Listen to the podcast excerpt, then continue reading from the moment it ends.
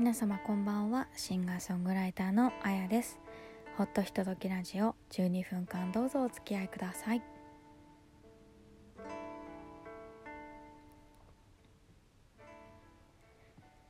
えー、1月の26日第9回の放送になります。皆様いかがお過ごしでしょうか？ね寒い日が続いておりますしコロナ感染症のね方もちょっと増えてきてしまっていてこう気の抜けない日々が続いておりますがとにかくね乾燥もしていて風邪をひきやすい時期ですのでどうぞあの暖かくしてお茶とか飲んで、ね、健やかにお過ごしいただきたいなと思っております。そんな中ではありますが2月の23日に「Letter for You」私のアルバムが発売になります、えー、現在は、えー、各種オンラインストアで、えー、ご予約を受け付けているところです、えタワーレコードディスクユニオンアマゾンその他いろいろです。なのでね、あの検索していただいてご都合いいところでご予約いただければなと思っております。実はねまだお店で予約をやってみようって思ってるんですけどこんな状態で全然お出かけをしていなくってそのねお店で予約をしたらどうなるかっていうのをね ちょっとね試しにやってみたいと思ってるんですけどお店の人そこまで思わないかもしれないですけどなんか本人が本人の CD を 予約するとかねやってみるやってみたらまたお伝えしますね。で、えー、当日2月の23日なんですけれども学芸大学にありますコーヒー美学さんでもライブをさせていただけることになりました。ありがとうございます。なんかこうこんな時期なのでお客様に来ていただいてライブを開催するっていうのがねちょっと明日明後日がどうなるかわからないようなねそんな日々なのでもうお店に来ていただきたいとももうなかなか言いづらいんですけれども状況の許す方は是非ね、えー、お運びいただければ嬉しいです、ね、ピアニストの堀さんにも弾いていただけるしギタリストの馬場さんにも来ていただいて3人でねお届けするライブなんですけれども。もうもうピアノ素晴らしいしギター素晴らしいので 是非ね。でやっぱ現地にはなかなかという方は是非これは配信でもご覧いただけたら嬉しいと思っています。配信はねアーカイブが残るんですよ。なのであの12月あ2月の23日のね12時半からがライブなんですけれどもそこに間に合わなくってもあの配信で後からゆっくりご覧いただくことができますので是非ねご検討いただければと思っております。で予約なんですけれども配信については多分コーヒー美学さんから予約していただいた方がスムーズかなと思うんですけれどももちろん私からでもねご案内させていただきますので、えー、ご連絡いただければと思います。で現地についてもまだ余裕はありますので是非お店行きたいとおっしゃっていただける方はねあの私まで連絡いただいたりお店にご予約入れていただいたりで結構ですのでよろしくお願いいたします。で今回はちょっと一本映画のお話をさせていただきたいと思っております。ご紹介する映画は「コーダ愛の歌」という作品です。えーと、この作品を知ったのはなんか別の映画を見に行った時に予告編を映画館で見たのがきっかけなんですけどもう主人公の女の子が歌うシーンが予告にあってもうそれがすごくよくってこれは絶対に映画館で見たいなと思っていた作品なんですけれどもあの「こうだ」っていうタイトルを見た時にあと予告で歌を歌ってたっていうシーンがあったのであ音楽の映画なんだなと思ったんですよね。で私はすっかり勘違いしていてそのコーダっていうのは音楽用語のコーダだと思ってたんですよ。で音楽用語のコーダっていうのは楽譜の中にねコーダって出てきたら次はここのマークのところへ行ってそこから演奏してくださいっていうマークなんですけど実は映画の中でも少し説明があったんですが「チルドレン・オブ・デフ・アダルツ」というのの略称のコーダのことだったんですね。でチルドレン・オブ・デフ・アダルツっていうのは両親が耳の聞こえない子供という意味だそうです。でデフパーソンっていうのは耳が聞こえないとかうんとろう話者とかね難聴の方っていう意味なんですけれどもその映画のね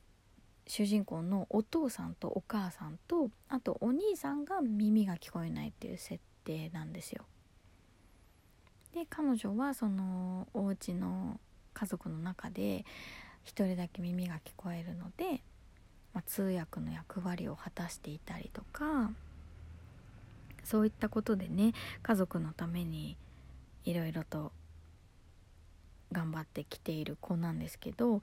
今日本でもねヤングケアラーという言葉があってちょっと社会問題になっていると思うんですけれどもお手伝いというのの範疇を超えるほどのね負荷がかかってしまうらしいんですよねヤングケアラーというのは。家族の中に介護をしなくてはいけない人がいたりあとは兄弟でも面倒を見てあげなきゃいけない子がいたりとかでそのお手伝いの範疇を超えるっていうのは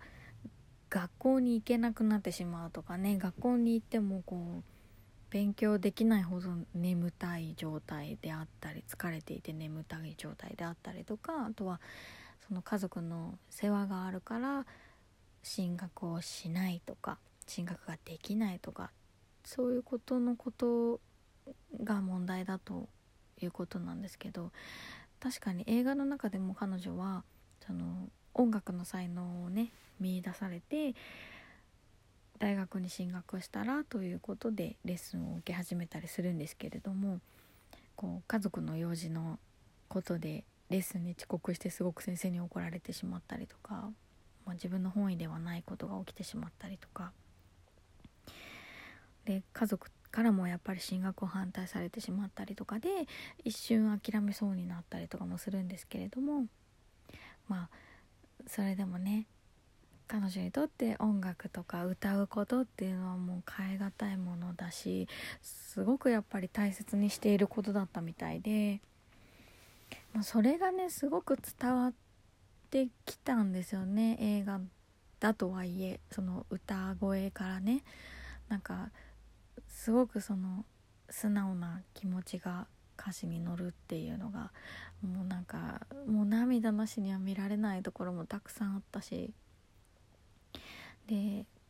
いろんなカバー曲がねその映画の中でもあったんですけどその中であのクライマックスシーンで歌われる曲なんですけれども「ボスサイズナウっていう曲があるんですよ。もうすごい名曲で私も大好きな曲なんですけどジョニー・ミッチェルの曲なんですけれどもこれをね歌うシーンがもう本当に素晴らしくてもう涙が止まらなかったです。歌うって本当にすごい私にも大事だなと思えることだし大事にしたいしあ歌わせていただけるって本当にありがたいことなんだなって私はその映画を見て本当にますます思いました。ちょっと彼女のようにはいかないかもしれないですけどどんな曲かを少しご紹介したいなと思います I've looked at love from both sides now From give and take And still somehow It's love is illusion that we call I really don't know love at all